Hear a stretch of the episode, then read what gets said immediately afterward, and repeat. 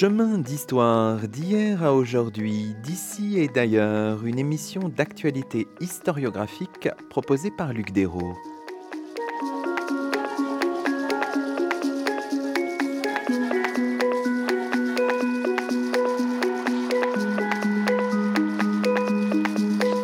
Bonjour à toutes et à tous, c'est le 46e numéro de nos chemins d'histoire, le quatrième de la deuxième saison. Aujourd'hui, nous avons le plaisir d'accueillir à notre micro Annick Louis. Bonjour à vous. Bonjour Luc Thérault. Annick Louis, vous êtes professeur à l'Université de Franche-Comté à Besançon auprès du département d'espagnol et chercheuse au Centre de recherche pour les arts et le langage de l'École des hautes études en sciences sociales. Et vous venez de publier aux éditions de l'École des hautes études en sciences sociales, dans la collection En temps et lieu, un ouvrage intitulé L'invention de Troie les vies rêvées de Heinrich Schliemann. Aujourd'hui, dans nos chemins, nous retrouvons le personnage complexe, aussi admiré que controversé d'Heinrich Schliemann, né en 1822 et mort en 1890, un homme à multiples facettes, commerçant, puis archéologue, découvreur de Troie, mais aussi inventeur par l'écriture de sa propre vie, élaborant ainsi une légende toujours vivace aujourd'hui. Alors une fois n'est pas coutume, on peut commencer cette émission par une citation extraite de l'une des autobiographies d'Heinrich Schliemann, un texte paru en anglais en 1880, soit après la période des grandes fouilles en Turquie et en Grèce. Dans ce texte, Schliemann revient notamment sur les origines de sa vocation. Vous citez cet extrait à la page 87 du livre. Ce que je vous propose, c'est d'en faire la lecture et puis on, on entrera ensuite immédiatement dans notre conversation.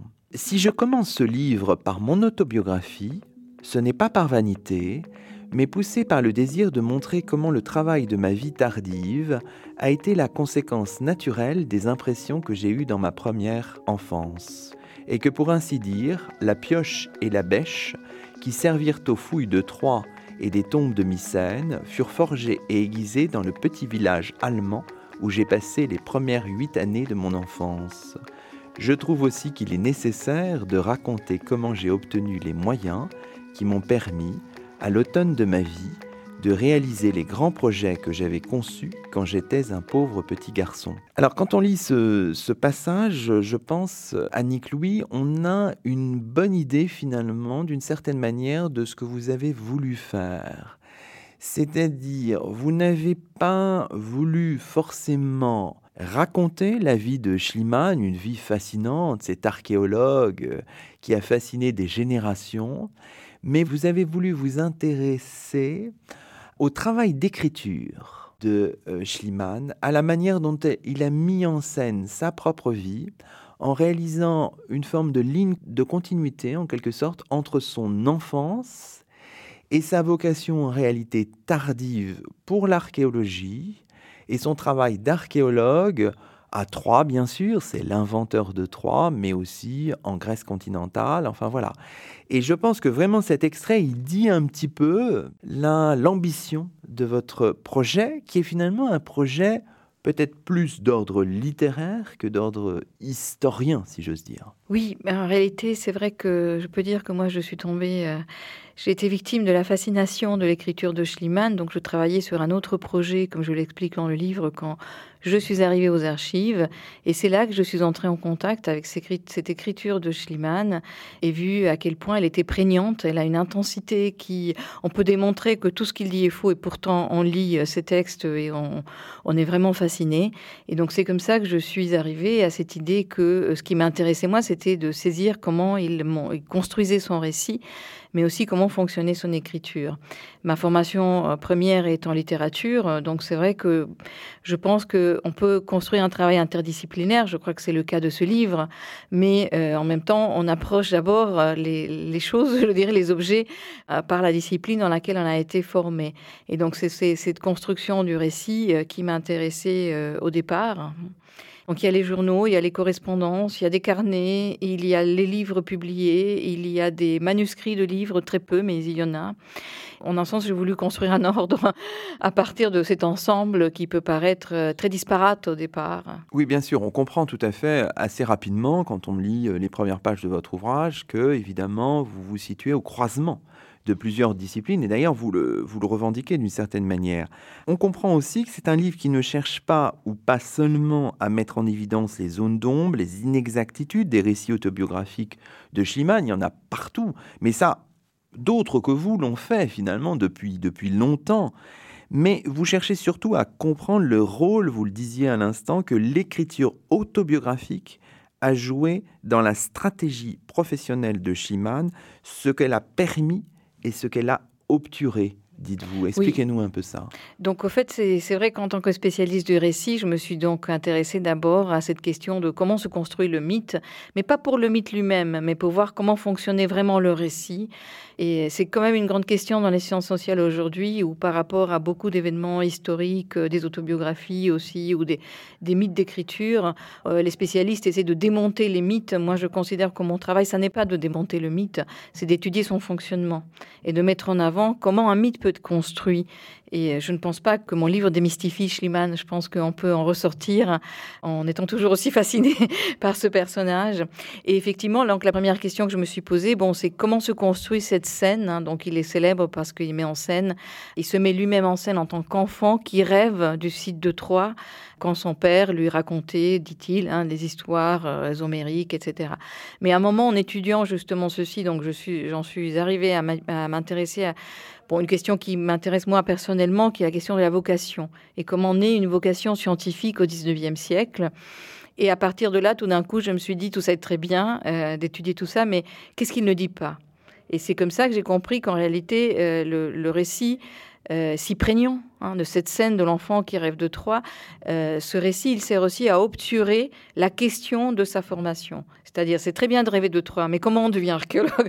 Comment est-il devenu l'archéologue? Comment il a appris à faire des fouilles? Comment est-ce qu'il s'est spécialisé? Comment il a pu avoir et acquérir les savoirs nécessaires pour faire face aussi à l'interprétation des objets?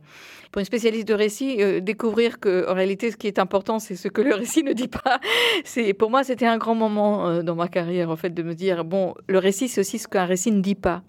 Et c'est là où, comme vous le dites, intervient plus l'histoire, c'est-à-dire il faut aller au contexte, au pluriel, pour essayer de comprendre ce qui n'est pas dans le récit et euh, qui peut être très fuyant. Dans le cas de Schliemann, l'est. Ce qui veut dire aller dans le, continent des, des, lettres, des correspondances, des archives, forcément. Oui, alors, les archives Schliemann sont incroyablement fascinantes. Hein. C'est un matériau qui, est très varié, très complexe, très frustrant hein, par moments. Je me souviens la première fois où l'archiviste, m'a dit Oui, oui, je vous apporte les correspondances de Schliemann, mais attention, on ne peut rien lire. Et c'est vrai qu'il utilisait à partir de, la fin des années 1860 un système de buvard donc pour copier, pour garder une trace de ses lettres. Hein. et donc, l'encre, avec le temps, elle tend à se, à se répandre sur sur la feuille et donc on lit plus les mots. Il y a que des taches d'encre par moment et c'est très très frustrant en fait. Et donc euh, on lit des bribes par des petits bouts, d'autres pas. Donc il faut quand même s'attacher à chaque page. Et c'est vraiment un continent, c'est vraiment un continent euh, fascinant. Euh, alors c'est vrai que ces, archives aujourd'hui sont très très bien gérées. Je considère que, je dois en partie mon, livre aux archivistes de, de la collection Schliemann parce que tous les soirs, quand je terminais mon travail, j'en parlais avec Eleftheria D'Alesio, l'archiviste. Elle me disait Mais comme c'est intéressant, en fait, euh, comme vous n'êtes pas historienne ni archéologue, la vérité ne vous intéresse pas. Et euh, elle a tout de suite compris ce que moi, je tardais à comprendre, c'est-à-dire que ce qui m'intéressait, c'était vraiment le récit. Et c'est comme ça que j'ai construit euh, cet objet. Et puis bon aussi parce qu'on dit l'autobiographie de Schliemann, mais en réalité, arriver aux archives signifie comprendre qu'il a écrit quatre autobiographies dans sa vie. Et c'est ça qui, je pense, c'est là où j'ai eu un, grand moment de ce que moi j'appelle l'imagination scientifique, hein, c'est-à-dire la capacité à élaborer une, une hypothèse hein, à partir d'éléments du réel, c'est-à-dire vous avez les textes devant vous, et je me suis dit, ah ben personne n'a étudié les quatre autobiographies ensemble. On les a utilisées pour confirmer ou pour contredire Schliemann, mais pour chercher des données, etc. Mais on les a pas utilisées en tant que texte, euh, en tant que récit. Restons un tout petit peu sur ces archives. Elles sont conservées à Athènes, hein, à la Gennadius Library de l'American School of Classical Studies. L'histoire même de ces archives est complexe sinueuse. Enfin. Ah oui, elle est vraiment fascinante parce que d'après ce qu'on peut voir aujourd'hui, Schliemann, euh, qui avait un grand sens de la postérité, avait préparé ses archives, mais on ne sait pas du tout à quoi ressemblait cette organisation. Donc ces archives ont été héritées par sa deuxième femme, Sophia, et puis par ses enfants. Alors on, peut donner les prénoms des enfants. Euh, Andromaque, Andromaque et Agamemnon. Ah oui. oui. alors les premiers s'appelaient euh, Nadesha, Natalia et Serge en Russie, mais après trois, ces enfants portaient des prénoms qui sont très difficiles à porter, effectivement. Oui. Andromaque et Agamemnon, bon, c'est un peu complexe quand même. C'est dur, hein. moi je trouve aussi, ça fait beaucoup rire euh, mes étudiants quand j'en parle, mais c'est vrai que... et donc effectivement, donc, tous ces agents sont intervenus sur les, sur les archives sans qu'on sache très bien comment. Et donc au début, euh, ils les ont confiés à la Gennadius, mais il fallait demander la permission à la famille pour les, utiliser ou les consulter. Et c'était vraiment euh, euh, au compte-goutte. Hein. Et entre en scène alors, dans les années 30, un personnage que je considère moi personnellement comme étant assez sinistre, Ernst Meyer, hein, qui va profiter du fait que la première grande biographie de Schliemann, qui a été commandée par Sophia, l'écrivain Emil Ludwig, a été reçue dans un contexte nazi de la montée de l'antisémitisme. Et il se trouve que dans cette biographie, Ludwig met l'accent sur la, question de l'or. Parce que Schliemann, euh, dans sa jeunesse, a été banquier euh, aussi lors de la ruée vers l'or en, Californie. Et après, il est connu pour les pièces d'or qu'il a trouvées, le trésor de Troie, euh, le masque d'Agamemnon à Mycène, etc. Donc, à partir de là, Meyer va s'octroyer une sorte de monopole sur les archives et écarter tous les autres chercheurs tout en consultant lui-même tout ce qu'il voulait, et il a même fait disparaître des pièces. À la fin de la guerre, il, a prétendu qu'il avait restitué euh, ce qu'il avait emprunté, mais ça n'est pas tout à fait vrai. Il manque encore des pièces. Donc plus tard, euh, les archives ont été achetées par la Gennadius et maintenant, euh, elles sont très bien gérées sur des critères scientifiques. Mais c'est une histoire aussi assez fascinante. D'ailleurs, Meyer s'était euh, fait nommer euh, Kulturoffizier pendant l'occupation d'Athènes par les, par les nazis.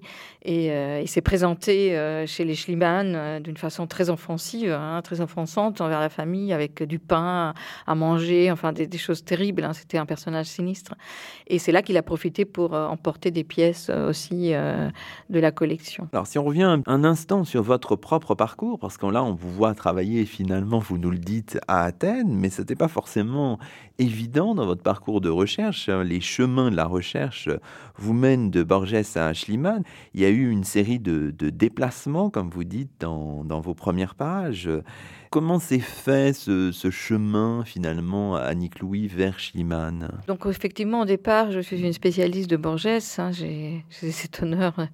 J'ai toujours travaillé euh, en rapport avec la littérature hispano-américaine, donc sur des projets comparatistes, mais j'ai eu un peu de mal à accepter un projet qui, pour la première fois, n'avait pas de lien en Amérique latine. Je suis née à Buenos Aires, dans une famille franco-argentine.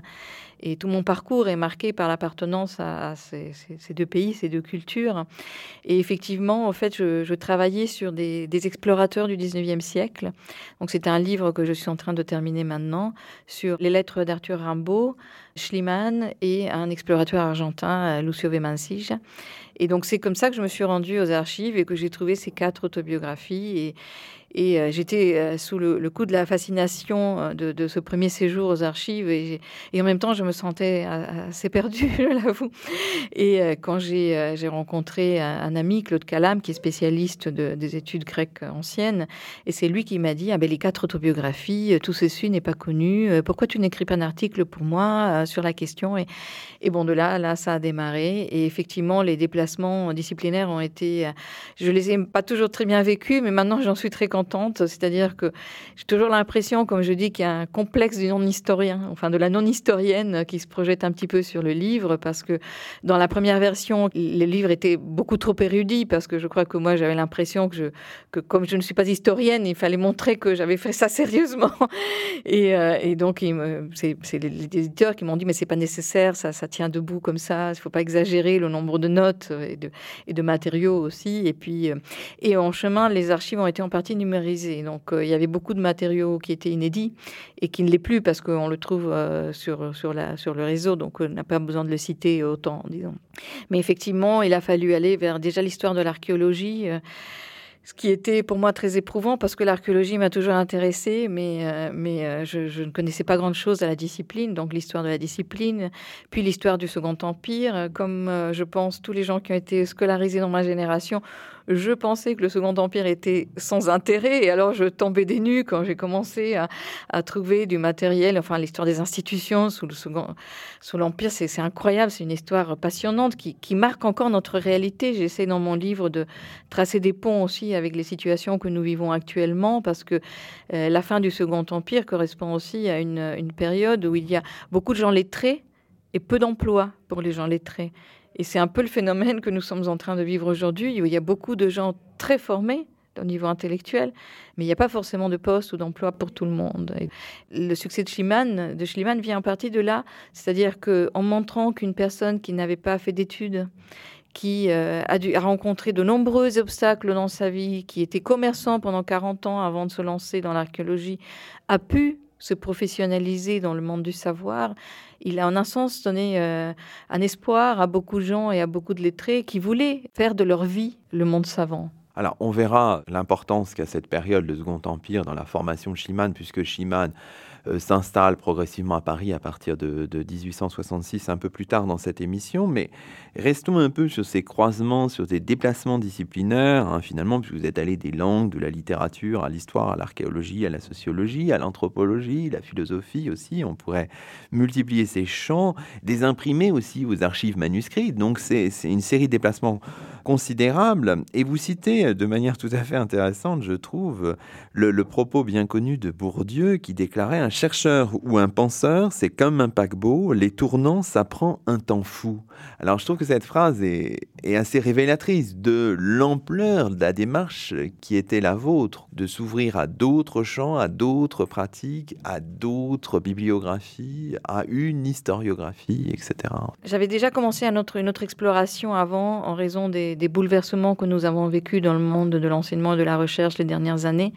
Je m'étais déjà euh, intéressée à la sociologie des disciplines, aussi à l'histoire des institutions en France, pour comprendre les réformes actuelles, pour faire face j'avais trouvé que c'était une ressource importante. Donc, au fait, quand j'arrive euh, sur Schliemann, au fait, il y avait beaucoup de, de, recherches de, cette période qui convergeaient vers ceci. Je travaille aussi beaucoup en pédagogie. Et donc, aussi, euh, comment il s'est formé, c'est aussi comment il a appris. Et donc, il y avait cette interrogation euh, qui venait aussi de la discipline pédagogique. Mais oui, quand j'ai lu la phrase de, Bourdieu, moi, je me suis sentie vraiment. Parce que je me disais, déjà, c'est vrai que ça prend beaucoup de temps. Hein. C'est, au début, j'ai vécu des moments d'affolement. Je me suis dit, mais comment je vais faire? Je connais rien à l'archéologie. Je regardais les bibliothèques archéologiques. Je disais par où commencer? Enfin, c'était comment un peu affolant. Et puis petit à petit, on tire des fils. Ce qu'il faut, c'est il faut savoir qu'il faut du temps simplement. Donc c'est effectivement, il y a une anthropologie, sociologie des disciplines, il y a l'histoire, l'histoire des institutions. Donc j'ai fait aussi des archives au Collège de France, euh, à la Sorbonne, enfin dans beaucoup d'institutions. Et effectivement, ce qu'il faut, c'est prendre le temps. Pour moi, l'interdisciplinarité rencontre ce problème. C'est que normalement, les gens, qu'est-ce qu'ils font quand ils, quand ils voient qu'ils vont se trouver un croisement de disciplines Eh bien, ils vont voir un spécialiste et ils lui disent Qu'est-ce que je peux lire pour ceci? Mais les travaux de synthèse des historiens, des sociologues, des littéraires, hein, de tout le monde, ce sont des travaux de synthèse. Moi, ma démarche, elle consiste à aller voir le matériau d'abord et lire aussi les travaux de synthèse. Donc, pour me former aussi moi-même une opinion et pas partir uniquement des acquis d'une discipline. L'autre côté de l'interdisciplinarité, c'est qu'on se dit que personne n'attend ce, travaux, que c'est des travaux un peu que personne n'attendait de moi. Et donc j'avais beaucoup de mal à en parler. Et... Mais en même temps, l'avantage, c'est que vous vous retrouvez dans des réseaux tout à fait autres. Euh, je me suis retrouvée à des colloques euh, de la Société d'histoire des sciences françaises, par exemple, où j'ai appris plein de choses. Et c'était vraiment bien. À des colloques, un colloque à Moscou sur les récits du jeu, par exemple, de la première personne et l'autobiographie. Malheureusement, on ne peut pas rester inactif pendant ce temps-là. Et c'est ça qui est compliqué c'est qu'il faut quand même produire hein, parce qu'aujourd'hui, le monde de la recherche demande de nous qu'on reste actif et donc c'est ça rajoute euh, évidemment euh, une charge de travail euh, en ce sens, mais qui est très productive aussi.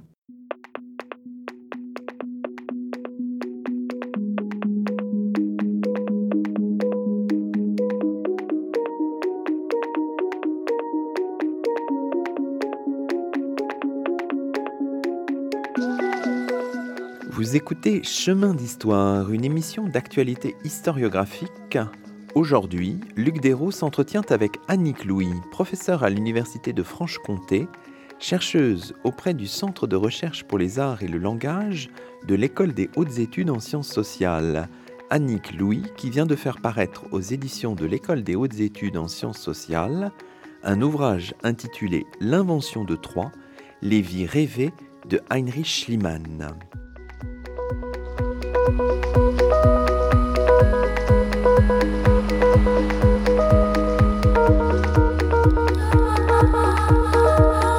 Ce qu'on peut faire dans ce deuxième temps de l'émission, c'est essayer de reprendre ces autobiographies qui finalement constituent le fil directeur de votre ouvrage et de les placer à chaque fois, de les replacer à chaque fois dans leur contexte, en rappelant ce qu'elles disent et en évoquant aussi ce qu'elles gomment, ce qu'elles effacent, ce qu'elles obturent. Hein. Alors la première autobiographie est conservée euh, sous une forme manuscrite, même si elle a été aussi euh, publiée plus tard, pour la première fois je crois en 1942. Elle est conservée donc dans les fameux papiers Schliemann qu'on évoquait tout à l'heure et qui sont conservés Athènes. Elle date de 1850-1851.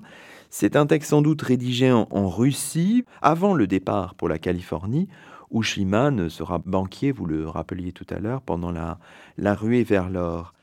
C'est un récit en anglais euh, qui précède euh, le journal qui évoque son parcours aux États-Unis d'Amérique et en Amérique latine entre 1850 et 1853. C'est un texte qui raconte l'enfance de Schliemann, euh, apprenti dans une épicerie dès l'âge de 13 ans, ses séjours à Hambourg, euh, où il tente de s'embarquer pour le Venezuela. Le navire fait naufrage à Amsterdam, à Saint-Pétersbourg.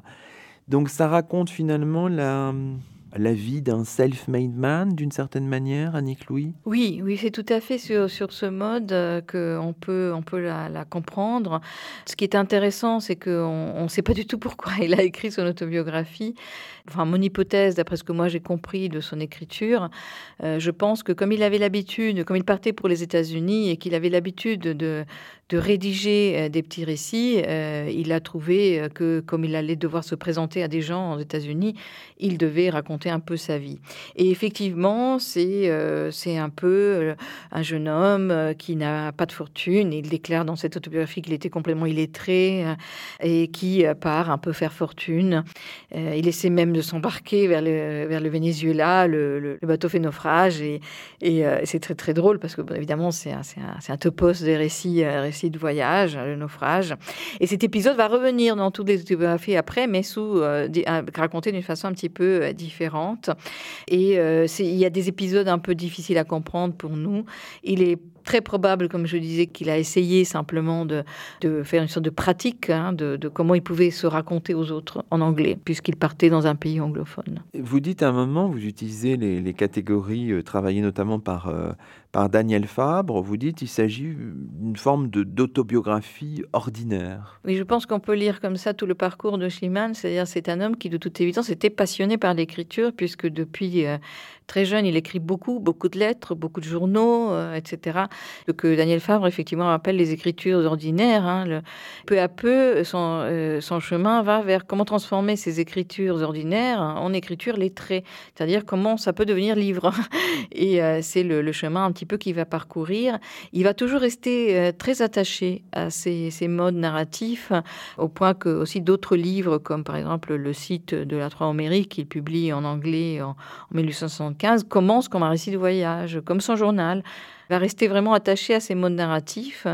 Il y a comme une sorte de, mimique de, du style et d'autres récits euh, chez, chez Schliemann qui devient à la fois très productrice puisque les gens vont imiter son écriture après son, sa façon de, raconter. Alors la deuxième autobiographie, euh, c'est un texte qui paraît en français, qui est en fait la préface d'un livre publié à Paris en 1869 intitulé Ithaque, le Péloponnèse 3 recherches archéologiques. Donc la date de publication, évidemment, est importante parce que la vie de, Schliemann s'est totalement métamorphosée.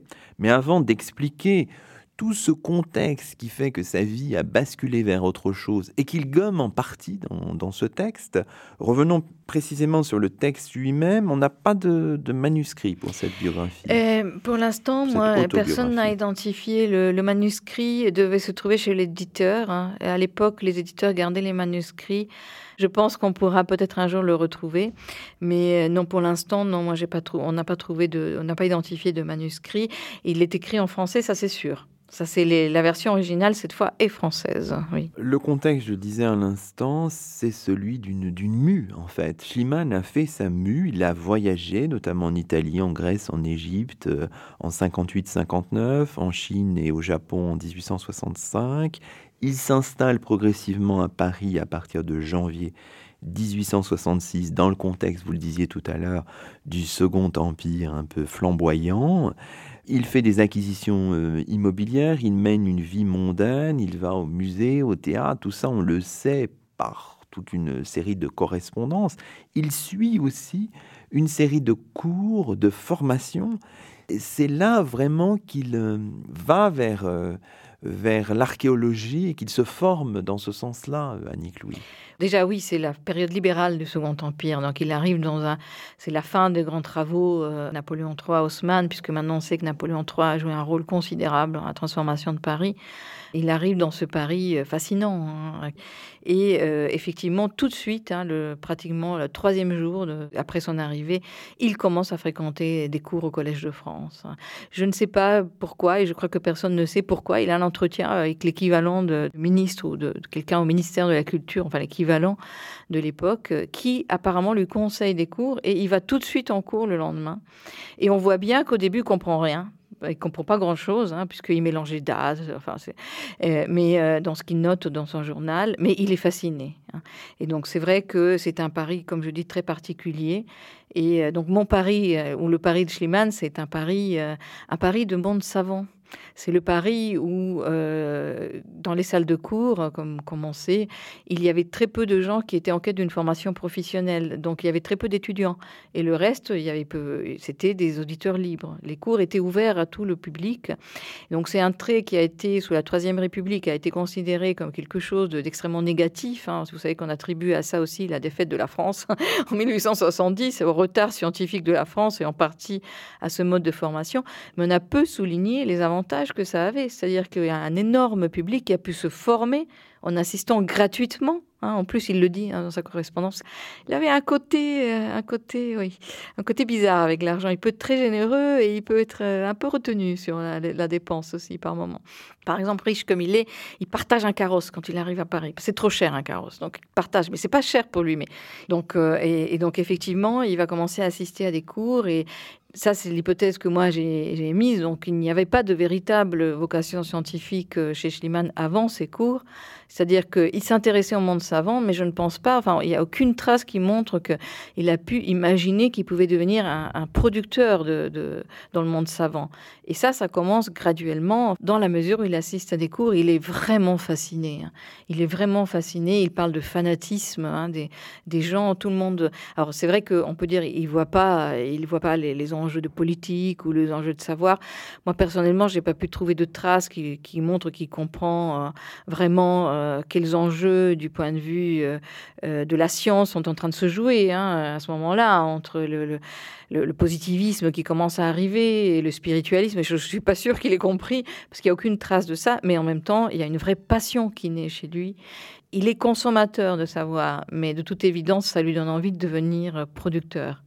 Et c'est aussi ça qui m'a intéressé. Vous, vous évoquiez l'expression fanatisme fanatique. Alors on peut lire une citation de que vous euh, proposez à la page 147 de votre ouvrage, c'est une lettre de février 1868 euh, adressée par Schliemann à son ancien partenaire commercial en Hollande qui s'appelle Schröder, il décrit en effet dans, ce texte une forme de fanatisme correspondant à des vies pour lesquelles la quête de savoir est le principal objectif. Voici ce qu'il dit. Ici, à Paris, je trouve que le fanatisme est encore beaucoup plus contagieux que la fièvre jaune, parce que dans les cours auxquels j'assiste à la Sorbonne, au Collège de France et à la Bibliothèque impériale, ainsi que dans les réunions des sociétés savantes dont je suis membre, celles de géographie, d'ethnographie, d'archéologie américaine et d'archéologie orientale, je suis entouré d'esprits fanatiques pour les sciences, lesquels m'ont rendu fanatique aussi.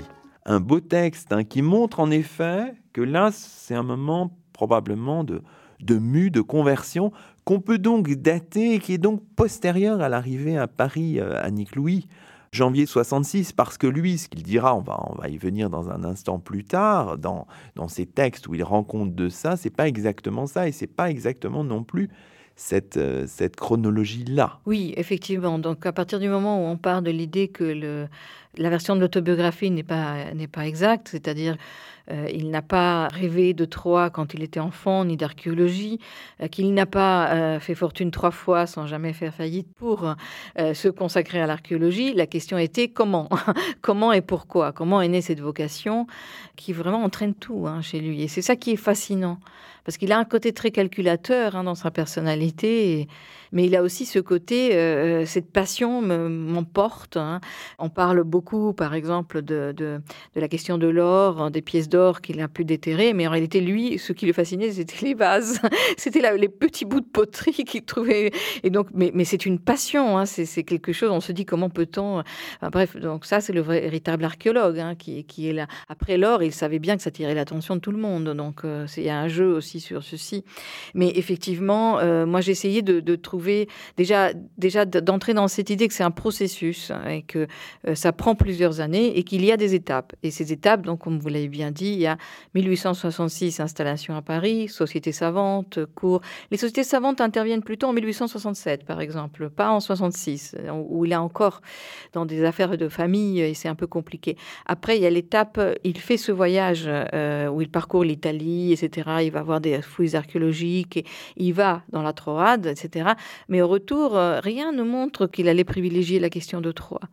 Et c'est en écrivant le livre qu'il se rend compte que cette question, elle est, intéressante et qu'il se met en contact avec quelqu'un comme Émile Egger, euh, qui était le professeur de grec ancien de la Sorbonne de l'époque. Et lui, il avait déjà assisté à des cours en arrivant, mais il n'y a pas d'amitié qui se noue tout de suite. C'est vraiment dans la deuxième moitié de 1868, donc il rentre en septembre. Et c'est là où on voit vraiment la professionnalisation. Enfin, aujourd'hui, on le décrirait ainsi. Il s'installe place Saint-Michel, juste en face de la Sorbonne, donc il est beaucoup plus près. Avant, il était dans le quartier de, l'Opéra ou dans d'autres quartiers. Il écrit le livre. Il commence à fréquenter beaucoup plus les sociétés savantes et les cours à la Sorbonne. Et il s'entoure, il, entre dans des salons euh, savants, hein, dans les milieux savants qui était, euh, il faut le dire, était très mondain à l'époque aussi. Et à partir de là, oui, il va donc publier le livre, euh, euh, divorcer, épouser Sophia, Sophia Schliemann, qui a joué aussi un rôle considérable dans son projet et euh, décider de faire ses premières véritables fouilles. Alors, ce qui est intéressant, ce qu'on voit très bien dans votre livre, c'est que précisément toute cette, euh, cette phase de professionnalisation, de formation est totalement gommée dans l'autobiographie de 1869, publiée donc à Paris en français.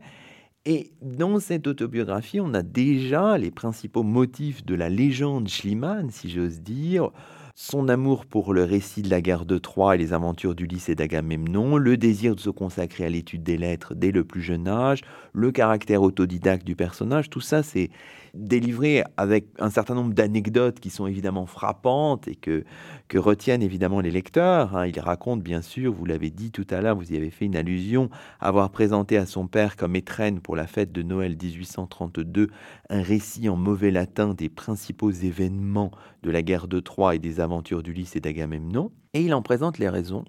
Je vais lire de nouveau un extrait de la plume de Schliemann dans cette autobiographie de 1869. La citation se trouve à la page 83 de votre livre. Dès que j'avais su parler, mon père m'avait raconté les grands exploits des récits homériques. J'aimais ces récits, ils me charmaient, ils m'enthousiasmaient. Les premières impressions que l'enfant reçoit lui restent pendant toute la vie. Et quoiqu'il me fût réservé d'entrer dès l'âge de 14 ans dans l'épicerie de M. Lud Holtz, dans la petite ville de Fürstenberg, en Mecklembourg, au lieu de suivre la carrière des lettres pour laquelle je me sentais un goût extrême, je conservais toujours pour les gloires de l'Antiquité le même amour que j'avais eu dans ma première enfance. C'est pratique ce récit, parce que ça permet d'assurer une ligne de continuité entre l'enfance et la vocation tardive. C'est une construction et qui passe par euh, le charme, Et vous dites que on voit dans le dans l'autobiographie qu'on glisse subrepticement du, du charme au rêve. Expliquez-nous un peu ça, Annick Louis. Oui, au fait, la, la légende a retenu l'idée du rêve, mais lui, au début, il parle du fait que, que qu'effectivement que ces récits le charme, hein, comme ça paraît dans la citation, c'est-à-dire qu'en un sens, euh, d'après l'usage du, mot au XIXe siècle, ils prennent un peu possession de lui. C'est quelque chose qui vient de l'extérieur, hein, qui va devenir propre, qui, va être approprié par, le sujet. C'est un peu comme si la vocation, elle, elle pouvait surgir euh, comme ça, en imposant, en imposant le, charme d'un récit. Et c'est après seulement qu'apparaît le rêve, mais en tant que songe, ça aussi c'est important à dire. Donc au XIXe, il y a un moment où les deux mots deviennent synonymes. Et donc, il commence cette idée du, rêve de Troie et euh, du rêve de, trouver la ville, hein, qui au début, donc dans cette autobiographie de Ithac, ça va être vraiment le récit et dans la suivante, comme on va voir, ça va être plutôt les murailles hein, qui l'intéressent. Il faut, rappeler que c'est une préface, ça n'est pas une autobiographie. Donc, il raconte juste les épisodes qui servent euh, sa cause, c'est-à-dire qui permettent de créer une continuité entre la vie de commerçant et la vie savante, et aussi qui permettent d'expliquer pourquoi, pourquoi tout d'un coup un commerçant de 46 ans a envie de devenir archéologue. Et donc, euh, c'est aussi ces éléments-là. Et il y a aussi l'élément des langues, euh, qui pour moi était très important, parce que la légende C'est aussi la légende d'un polyglotte, de quelqu'un qui parlait au moins 12 langues, toutes apprises de façon autodidacte, effectivement. Et pour moi, c'était particulièrement important parce que ce que j'ai compris aussi en étudiant les cahiers, c'est que euh, sa méthode d'apprentissage des langues bannit euh, la traduction. Là, en France, on est mal hein, avec ça parce que euh, le thème version, c'est le pilier de l'apprentissage des langues en France. Et ça l'était déjà au 19e siècle, évidemment, surtout pour le latin et le grec. Et donc, lui, il dit non, surtout jamais faire de traduction. Ce qu'il faut faire, dit-il, c'est écrire des petites historiettes, hein, faire des petits récits. Donc c'est là qu'on voit que, que va faire euh, que va faire Schliemann. C'est par exemple il lit un article de journal comme comme je l'étudie l'incendie de San Francisco et il n'est pas à San Francisco, mais il lit le journal où il y a eu l'incendie et donc du coup il réécrit l'histoire en se positionnant dans l'incendie à partir d'un jeu. Et c'est comme ça qu'il construit par bribes sa, son autobiographie, en s'appropriant notre récit et en même temps, il, il, le remplit de petits épisodes charmants hein, qui, qui, ne sont pas forcément dans, dans, le récit original. Ce qui, pour moi, a été très intéressant, c'est qu'on savait, on, savait été étudié qu'il reprend parfois, des, des, surtout dans Ithac, des, des, euh, des bribes du, de, des aventures d'Ulysse, hein, et le, le, récit homérique, mais euh, on n'avait pas encore étudié euh, suffisamment les correspondance pour voir qu'il reprend aussi des écritures ordinaires, comme on dit, c'est-à-dire les lettres de gens inconnus, de personnages, des, articles de journaux. Et, on voit très bien comment il recopie une histoire. Et d'abord, il recopie l'histoire du journal, et puis après, il, la transforme en récit. Et tout d'un coup, lui, il est au milieu des flammes à San Francisco pendant l'incendie, ce qui est absolument faux, bien sûr, hein, je précise. Mais euh, voilà, donc c'est cet usage aussi du, récit qui, pour moi, a été, été très intéressant euh, à cerner. On disait qu'on passe du, charme au rêve tout à l'heure. Restituons la chronologie qu'il nous propose. Il mentionne, lui, le choix fait en 1863 de se livrer exclusivement aux études. Et en 1866, c'est l'installation à Paris. Mais en fait, l'année qui compte, c'est plutôt 66-67. Vous le disiez, c'est pas tellement 1863. Mais il dit dans son texte, hein, on le voit, j'ai repris par curiosité, hein, puisqu'il est facilement accessible. Et il parle d'une installation à Paris pour donner le reste de ma vie aux lettres et pour m'occuper principalement d'archéologie, car cette science a le plus grand charme pour moi. Et Schliemann d'ajouter Je pouvais enfin réaliser le rêve de toute ma vie et visiter à loisir le théâtre des événements qui m'avaient tant intéressé et la patrie des héros dont les aventures ont charmé et consolé mon enfance. Voilà le rêve et le charme dans la même phrase. Enfin, c'est intéressant. Hein. Oui, oui. Et ce qui est vrai, c'est que en 63 environ, il, euh, il, était malheureux en tant qu'homme euh, que commerçant. Et il était malheureux en Russie avec euh, sa famille, sa première famille. Ça, c'est vrai qu'il voulait abandonner le monde du commerce. Ça, on le sait. Mais il faut le dissocier du désir de devenir savant. Parce que ça, ça naît après. Il dit aussi qu'il se laisse entraîner dans un voyage en, Chine au Japon, parce que évidemment, il est là et comment il peut expliquer qu'il n'est pas allé dans la Troade s'il rêvait de Troie. Il a 46 ans, il n'a jamais, a jamais vraiment mis les pieds dans la Troade jusqu'à 1868. Donc il faut justifier euh, tout ceci. Et effectivement, euh, c'est très intéressant que l'archéologie apparaît déjà, mais l'image du charme aussi, ce qu'elle permet, c'est de, justifier, de se justifier euh, lui-même en tant qu'écrivain, en un sens, puisqu'il écrit un livre et qu'auteur, euh, mais aussi de, ne pas irriter les savants professionnels, si je peux dire. C'est-à-dire, de, euh, ça me plaît tellement que je ne peux pas m'empêcher d'écrire un livre. C'est autre chose que de dire, eh ben, je viens ici vous dire qu'en réalité, Troyes se trouve à Isserlik. Et alors, dans la correspondance, ça apparaît dans ces termes. Hein. Je vais prouver qu'il y a beaucoup d'erreurs et que je apporte la vérité. Et effectivement, il il, le déguise hein, un peu de, cette façon-là. Mais effectivement, il faut, il faut dissocier. Moi, je pense qu'il faut dissocier les, différents désirs. C'est quelqu'un qui souffre de l'ennui. Alors euh, souvent, il est, euh, par exemple, quand il est en Californie, il fait une fortune colossale, mais il s'ennuie. Et même pendant les fouilles, il s'ennuie. En fait, la vie quotidienne pour lui est difficile. Il, et c'est vrai que là, par exemple, il ne profite pas de ces anecdotes euh, quand il vivait en Californie, très isolé, par exemple, euh, en tant que banquier. Euh, il voit passer des savants. Et ces savants le sortent de son ennui. Il le dit dans ses correspondances. Et ça, c'est important pour lui aussi, pour sa projection. Et il ne l'exploite pas. Étonnant, ouais. Alors, on voit bien que le rêve en tant que songe a pour fonction essentielle d'articuler la vie de commerçant à succès à la vocation scientifique, escamotant ainsi en fait le processus de formation qui est complexe. Et ce phénomène, il est amplifié dans la troisième autobiographie, on y arrive, un texte publié en anglais en guise de préface à un ouvrage publié en 1880 qu'on citait en ouverture de cette émission et intitulé Ilios, The City and Country of the Trojans. Ce contexte est très important. Cette publication vient après la décennie extraordinaire pour euh, Schliemann, c'est-à-dire les fouilles à Issarlik, l'emplacement supposé de Troyes à partir de 1870. Les découvertes dont la plus spectaculaire est celle de mai 1873, un ensemble de bijoux en or Schliemann pense avoir trouvé le trésor de Priam, un trésor de Priam dissimulé aux autorités turques, un trésor qui est aujourd'hui à Moscou. Alors l'histoire de ce trésor est aussi elle-même totalement fascinante. Il était en Allemagne, ensuite il s'est retrouvé en Russie, mais on ne l'a su que très tardivement à la fin du XXe siècle.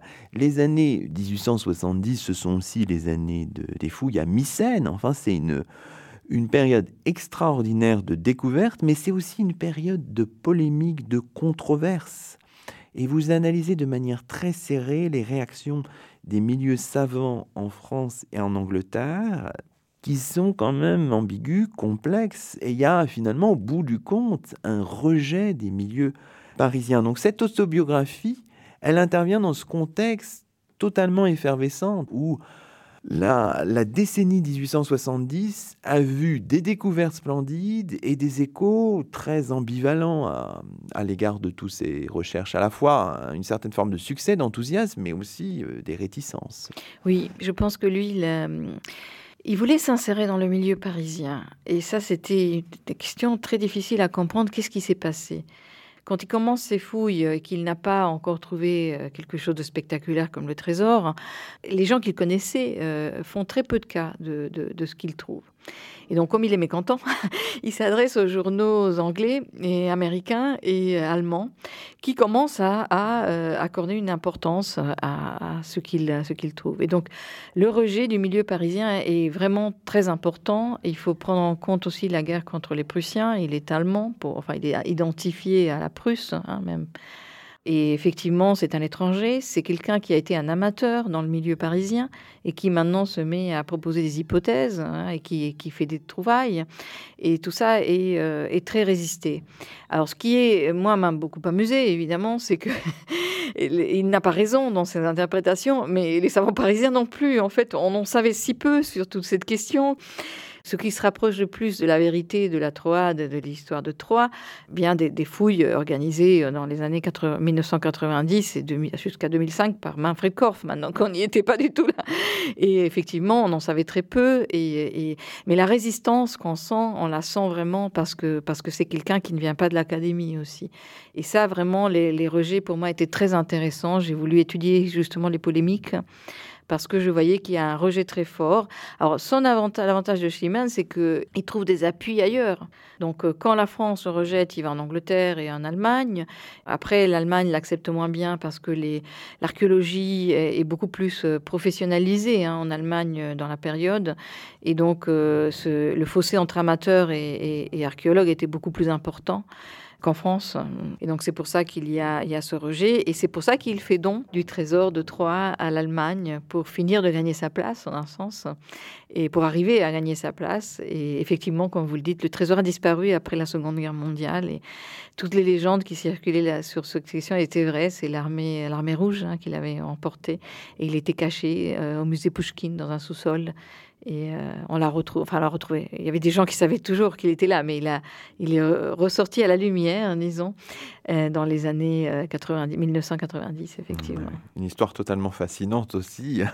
Alors, vous le dites finalement, le travail de Schliemann dans ces années 70, que vient couronner finalement cette, cette troisième autobiographie, a à la fois un caractère fondateur dans l'établissement de la scientificité de la discipline et dans la mise en place d'une série de mythes et d'imaginaires auprès du grand public.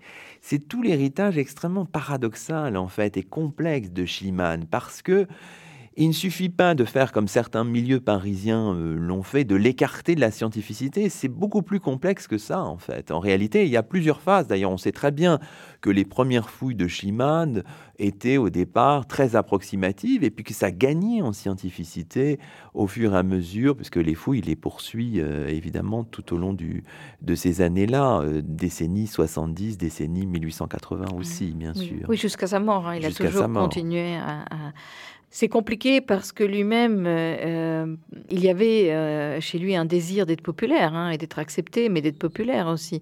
Et donc, il a, il a essayé de mettre l'accent sur les choses, les éléments les plus spectaculaires.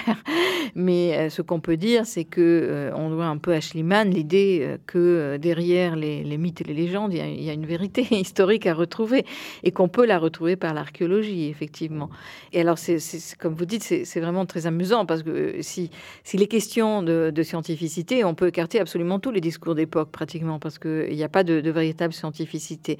Mais il faut dire aussi qu'il y a la question des nationalités qui est très importante parce que les défenseurs de, la théorie que Troyes était situé à Isarlik n'étaient pas français et que le principal voyageur qui avait soutenu que euh, Troyes se trouvait à Bonarbashi, donc dans un autre endroit la Troade, était français. Et donc ça, ceci, ça, ça joue énormément dans les milieux. Alors ça paraît parfois dans les écrits, mais ça paraît surtout dans les débats. Il y a quand même une opposition nationale. Et puis, il y a ce fait que euh, la question de est-ce qu'on doit euh, étudier l'archéologie à partir des textes ou est-ce qu'on doit étudier l'archéologie en faisant des fouilles Bien sûr, l'acceptation du positivisme et d'une approche plus pragmatique en Angleterre fait que euh, les fouilles sont plus facilement acceptées qu'en France. On reste très textuel, finalement, très philologique dans l'interprétation. Et donc ça aussi, c'est compliqué parce que lui, il, doit en même temps montrer que, euh, enfin, il veut en tout cas montrer qu'il maîtrise les textes, qu'il maîtrise euh, le, grec ancien, le latin, etc. Et montrer qu'en réalité, c'est par la fouille qu'on va, trouver la vérité. Enfin, bien sûr, c'est par la fouille, mais c'est un siècle plus tard, mais quand même, il montre bien que, comme a dit Manfred Korf, finalement, s'il y a une, une cité ou un endroit qui peut prétendre à être la Troie historique, c'est bien Isarlik. Hein. Dans ce sens, il, a, il avait raison, même s'il n'a pas trouvé la strate qui correspond à, à la ville de Troie, qui a pu donner lieu au mythe euh, homérique. Je le dis avec toutes les... c'est ce qu'on sait pour l'instant. Mmh, bien sûr. C'est toujours un savoir en construction, c'est ça qui est intéressant aussi. Alors si on revient précisément maintenant, euh, pour terminer un peu à l'autobiographie de 1880, si on regarde un peu la construction de cette euh, autobiographie, et si on regarde, si on cherche à comprendre ce qu'elle démontre d'une certaine manière, on voit bien que Schliemann cherche à montrer toujours hein, la précocité de l'inclination, de son inclination personnelle pour l'archéologie où l'on retrouve, et c'est ça, une ligne de continuité de votre ouvrage, le topos du rêve.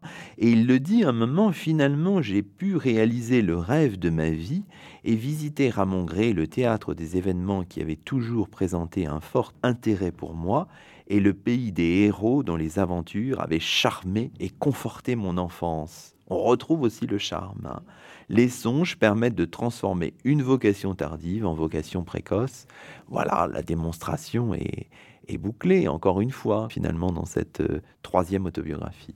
Je crois que c'est une des, des, constructions symboliques les plus importantes qu'il nous a proposées, c'est cette idée que l'imagination, elle peut servir à la science. Mais on revient sur ça aujourd'hui justement parce qu'on considère que les, mythes, les mythes qui, entourent l'archéologie font partie de l'histoire de la discipline aujourd'hui. Pour Ithac, c'était surtout de montrer que, son intérêt allait vers les, les Homère, euh, Troie, etc. Et dans Ilios, effectivement, ce qu'il veut démontrer, c'est que ce qui est né d'abord, c'est la vocation archéologique et après Troie. Et c'est pour ça qu'il a introduit, bon, on n'a peut-être pas le temps d'en de, parler, mais c'est une question fascinante, euh, les ruines du Moyen Âge allemand parmi lesquels, soi-disant, il aurait grandi, qui n'existait pas avant, mais il, est amené à accorder une importance à ceci à travers la correspondance, justement, avec un, savant aussi d'époque qui s'appelle Schlie. C'est très amusant ce côté Schliemann, Schlie. Mais bon, c'était quelqu'un de la région qui, va se lancer dans ce qu'on appellerait aujourd'hui une revendication patrimoniale, régionale patrimoniale de Schliemann. Et euh, c'est à travers cette correspondance qu'il commence à comprendre que dans la région, euh, on s'intéresse beaucoup à, lui parce qu'il est né dans cette région, même si lui n'a aucun sentiment national euh, d'aucun type en réalité. Et, donc c'est aussi ceci qui, est fascinant. Et donc j'ai aussi mis ça en contact avec la fascination que produit à l'époque le merveilleux, le fantastique, euh, euh, les, romans de Walter Scott aussi. Donc euh, toute cette question littéraire commence à jouer. tous des livres dont on sait qu'ils étaient dans sa bibliothèque dans les années 70 quand il s'installe à, Athènes. On, a des témoignages. Alors, il nous reste peu de temps dans cette émission. Hein. Le temps passe vite en votre compagnie, mais disons quand même un mot de la dernière autobiographie. Donc publiée en allemand de manière posthume. Comment l'avez-vous lu? Enfin, quelles sont ses, fonctions? Alors oui, oui. Euh, effectivement, quand il meurt, euh, soi-disant, l'éditeur Brockhaus demande à Sophie Schliemann une autobiographie. Et c'est là que, en un sens, moi, je pense que le, mythe est transformé. Parce que lui, pour lui, l'autobiographie, comme vous l'avez souligné, fait toujours partie d'un ouvrage scientifique. Donc dans Ilios, c'est une très longue et complexe autobiographie, mais elle précède les études. Et donc lui, il veut garder cette euh, l'autobiographie comme partie de l'ouvrage scientifique.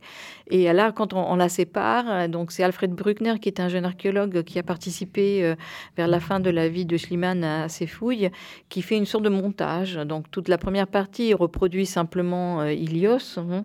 et puis après il complète, il complète avec des lettres, il fait comme un, montage et, et il insère son interprétation. Si du point de vue, on peut dire littéraire, c'est peut-être la plus intéressante par son montage, moi c'est celle qui me passionne le moins, ce qui prouve que je ne suis pas entièrement littéraire en un sens, parce que euh, en réalité, il, transforme vraiment la fonction de l'autobiographie et, euh, surtout il, sépare, hein, ce qu'on disait tout à l'heure, il va séparer euh, monde savant et monde littéraire. Donc l'imagination devient une sorte d'obstacle à la science et ça c'est vraiment l'interprétation de Bruckner. Ça n'est pas du tout, du tout la la, vision de Schliemann. Et euh, ça, ça me paraissait vraiment très intéressant. Mais, son rôle est très complexe, hein, parce qu'il doit expliquer la personnalité de Schliemann, il doit expliquer ses réactions. C'est une personnalité très complexe quand même. Et en même temps, il doit faire plaisir à Sophia, à, sa veuve et à l'éditeur. Euh, donc, il doit contribuer en un sens à la légende.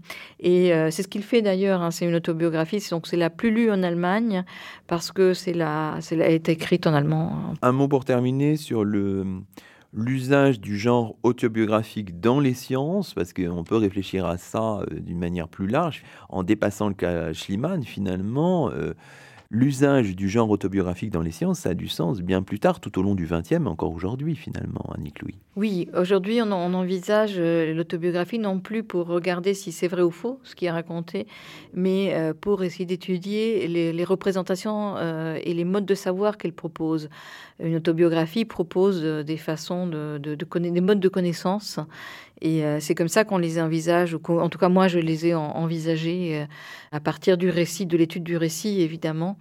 Et euh, c'est un courant contemporain où on étudie beaucoup les autobiographies d'hommes célèbres. Et effectivement, je peux dire que le moins intéressant, c'est de savoir si c'est vrai ou faux. Le plus intéressant, c'est de voir les, représentations qu'elles génèrent et surtout, dans le cas de Schliemann, d'essayer de comprendre pourquoi elles sont aussi persistantes et aussi puissantes. Ultime question, alors on a vu que votre itinéraire de chercheuse a connu quelques sinuosités, alors quels sont les chemins de, recherche qui se dessinent pour vous dans les années qui viennent? Est-ce que vous allez rester sur le cas Schliemann ou partir euh, ailleurs, qui sait? Alors euh, en partie parce que donc je termine ce livre sur les, trois explorateurs. Et là je vais aborder des questions que j'ai pas pu traiter ici. Euh, il en reste hein, beaucoup. Et en particulier justement les, les différents, il y a au moins trois ou quatre versions du récit de la découverte du trésor de Priam. Et elles sont toutes différentes. Et au fait, on ne sait pas du tout ce qui s'est passé euh, dans cette histoire. Donc, euh, c'est un des éléments que j'analyse. Et aussi la passion pour le voyage et comment le voyage apparaît comme mode de connaissance, qui est un petit peu abordé ici, mais développé dans notre livre. J'ai également écrit un, ouvrage sur euh, la discipline littéraire qui s'intitule Sans objet qui essaie de poser les bases en termes de, de, savoir et de connaissance de la discipline littéraire. J'écris aussi un autre livre sur euh, la figure euh, de Borges, la figure rectoriale de Borges sous la dictature, la dernière dictature argentine et euh, le retour de la démocratie. Et puis après, on verra. beaucoup de choses et donc toujours un intérêt aussi pour le, l'autobiographie en tant que, pour reprendre l'expression de, Christian Jacob, en tant que lieu de savoir aussi. Voilà. Oui, et puis c'est toujours des personnages qui construisent des mythes autour d'eux-mêmes qui m'intéressent de toute évidence, parce qu'il y a Borges, il y a Rimbaud, enfin il y a, y a, beaucoup de, personnages, Schliemann évidemment. Donc là, vous avez fort à faire, là, il y en a, il y en a pas mal dans l'histoire. oui, il y a beaucoup, et puis je suis, euh, euh, c'est un peu comme, comme le cas de ces livres, disons, je il y a des objets, comme je le dis aussi dans ma préface, qui s'imposent à nous. On ne les choisit pas forcément. Et après, on peut résister. Moi, j'ai résisté un temps, hein, ou pas. Et donc, je verrai ce qui s'imposera euh, dans les années à venir aussi. Vous reviendrez nous en parler. Merci. Merci beaucoup. Et c'est ainsi que se termine le 46e numéro de Chemin d'Histoire, d'hier à aujourd'hui, d'ici et d'ailleurs, le quatrième de la saison. Nous étions en compagnie d'Annick Louis, professeure à l'Université de Franche-Comté, chercheuse auprès du Centre de recherche pour les arts et le langage de l'École des hautes études en sciences sociales. Annick Louis qui vient de publier aux éditions de l'École des hautes études en sciences sociales un ouvrage très recommandable intitulé L'invention de Troie, les vies rêvées de Heinrich Schliemann. Un grand merci à Margot Letard pour son aide précieuse, des pensées douces et émues pour Gwenaël Guillerme. Toutes nos émissions sont disponibles sur la plateforme SoundCloud. À la semaine prochaine pour un nouveau rendez-vous radiophonique. Que la force historienne soit avec vous.